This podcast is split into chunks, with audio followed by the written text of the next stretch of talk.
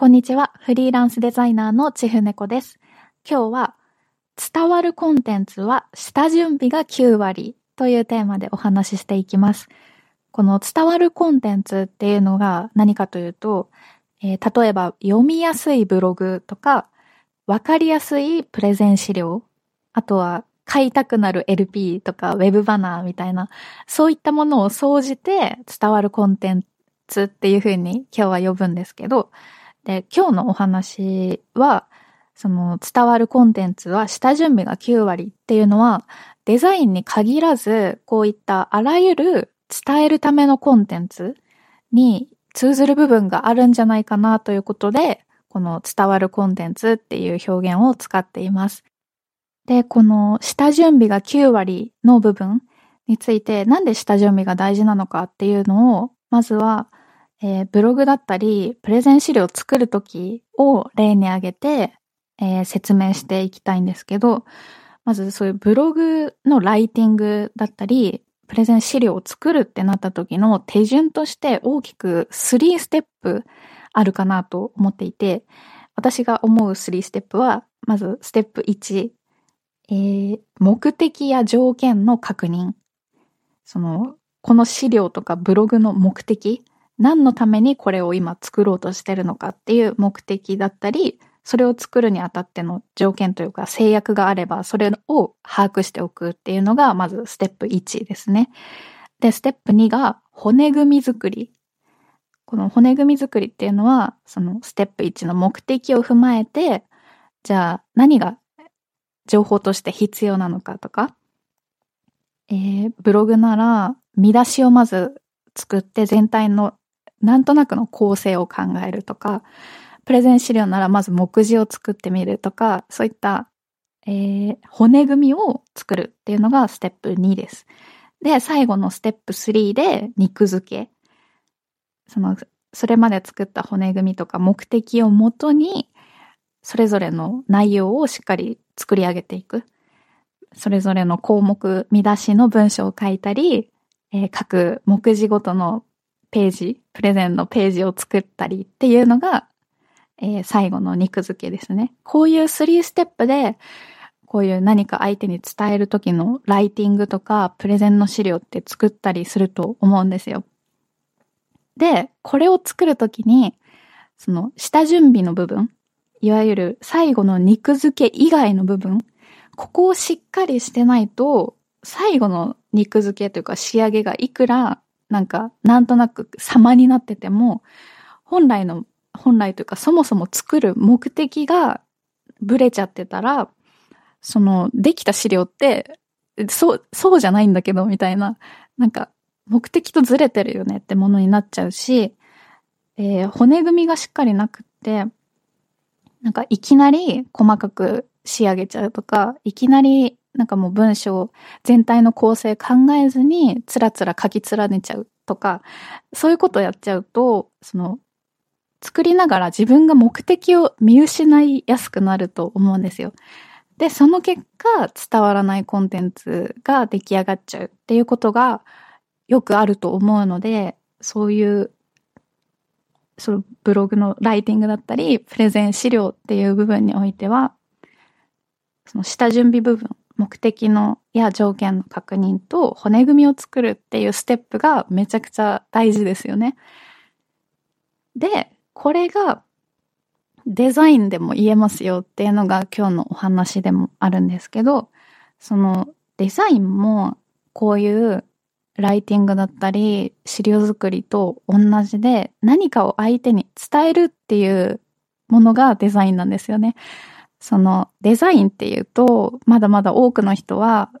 表現の部分に注目しちゃうというか、いかに見た目の良さばっかりに目が行きがちだったり、デザインといえばそういうアート表現じゃないですけど、そういうビジュアルでどう見せるかっていう結果の部分に注目しがちだし、実際それは間違ってないんですけど、デザインっていうのはそういう伝えるっていう行為をビジュアルで表現するものなので、そこに注目しちゃうのはある種仕方ないというか当たり前なんですけど、デザインを作る側としては、最後の、ビジュアル表現の部分以前に大事な部分がめちゃくちゃあって、それがさっきライティングとかで言ったように挙げたような目的や条件の確認だったり、あとは骨組みを作るっていうこのステップ1、2っていうのがデザインにおいてもめちゃくちゃ大事で、今日の伝わるコンテンツは下準備が9割っていうお話につながります。じゃあデザインにおいてその下準備って具体的に何かっていうのをお話ししておくと、まずステップ1の目的や条件の確認っていうのは、そのデザインを作るデザインの目的ですね。何のために作るのか。その、バナーだったり、何かポスターだったりを作った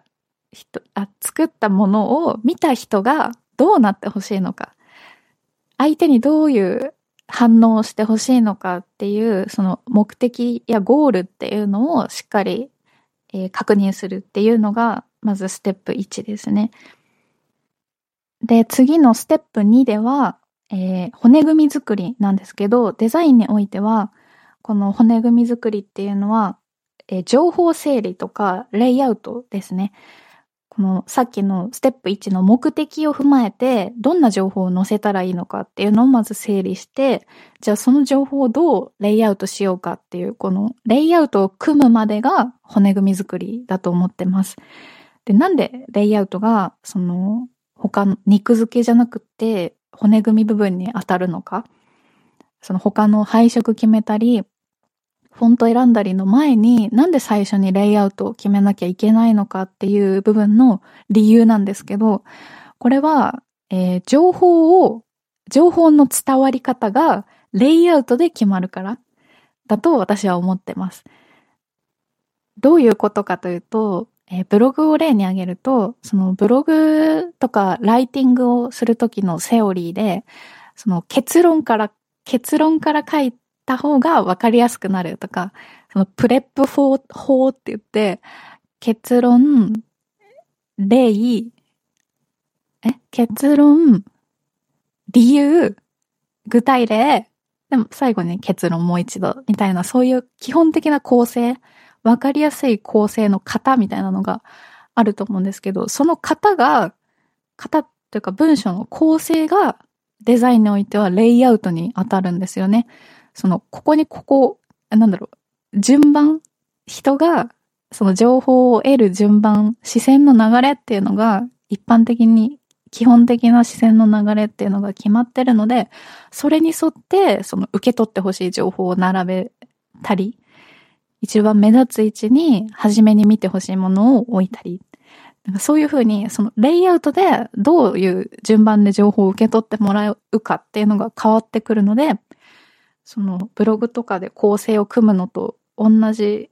ものに当たるのがこのレイアウトを組むっていうことなので、このステップ2、骨組み作りっていうのは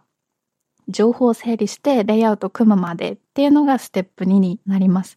で、そこまでが下準備で、そこが終わってやっと最後ステップ3で肉付けとして配色だったり、あしらいやフォントっていうので、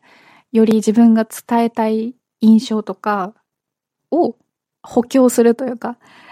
よりそういう色の効果とか、フォントの印象、与える印象っていうのを活用して、より自分が作りたいイメージ、ビジュアルっていうのを最終的に仕上げるっていうのが一般的なデザインの流れかなと思います。ので、その、